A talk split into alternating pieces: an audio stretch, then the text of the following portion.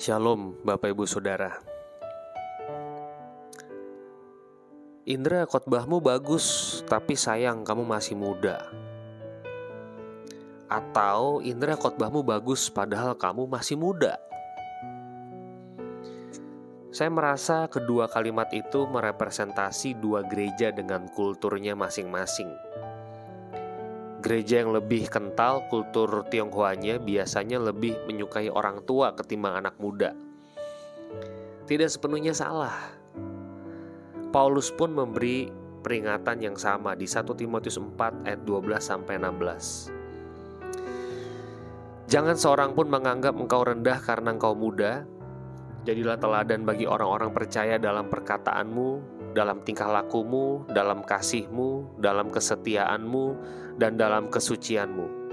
Sementara ini sampai aku datang bertekunlah dalam membaca kitab-kitab suci, dalam membangun dan dalam mengajar. Jangan lalai dalam mempergunakan karunia yang ada padamu, yang telah diberikan kepadamu oleh nubuat dan dengan penumpangan tangan sidang penatua. Perhatikanlah semuanya itu, hiduplah di dalamnya supaya kemajuanmu nyata kepada semua orang. Awasilah dirimu sendiri dan awasilah ajaranmu, bertekunlah dalam semuanya itu, karena dengan berbuat demikian kau akan menyelamatkan dirimu dan semua orang yang mendengar engkau. Apa yang bisa dilakukan orang muda? Paulus mengatakan, "Jadilah teladan bagi orang-orang percaya dalam kasih, kesetiaan, dan kesucian." Jika kita adalah anak muda, Gen Y atau Gen Z yang sekarang duduk di kursi kepemimpinan gereja atau OSIS sekolah dan lain-lain. Kita bisa memimpin dengan baik bila kesalehan kita transparan. Hal itu akan membungkam kritik. Lakukan tugas yang dimandatkan kepada kita dengan kualitas yang baik, ayat 14. Dan yang menarik bagi saya dalam pembacaan Alkitab hari ini di ayat 15 supaya kemajuanmu nyata kepada semua orang. Anak muda bikin salah, iya, tapi apakah anak muda tidak bisa berubah? Kalau kita di dalam Kristus, maka kita bisa memperlihatkan kemajuan atau perubahan karakter. Tentu, hal ini harus inside out. Perubahan ini harus dari dalam, bukan dibuat-buat. Kalau kita pengikut Kristus original, maka lambat laun waktu membuktikan kualitas kesalehan kita sebagai anak Tuhan. Apa yang harus dilakukan oleh anak muda?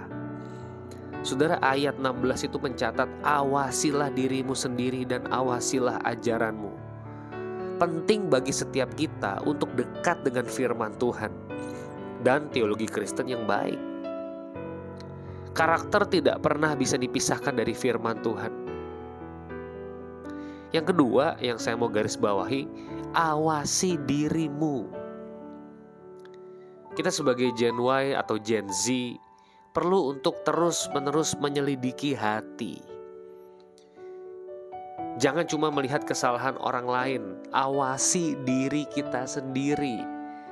Berikan pengamatan mikroskopis kepada diri kita sendiri. Apakah kita sungguh-sungguh melakukan hal yang benar? Kalau saudara perhatikan satu Timotius berbicara lebih dalam di pasal-pasal berikutnya. Karakter-karakter Kristen yang baik seperti apa di pasal-pasal berikutnya dibicarakan. Pemimpin Kristen memiliki wibawa bukan semata karena usia sudah tua, tapi karena karakter yang matang di dalam Kristus. Kalau kita teruskan pembacaan ke pasal-pasal berikutnya, Paulus akan menguraikan sikap dan karakter Kristen secara lebih luas.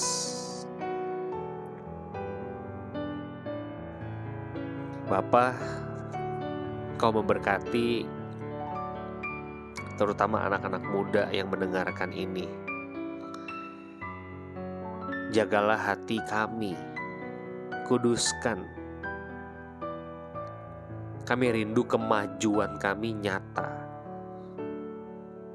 sehingga wibawa kami kehormatan kami diletakkan di dalam karakter atau kesalehan di dalam Injil Kristus. Tuhan menolong kami, memberkati kami.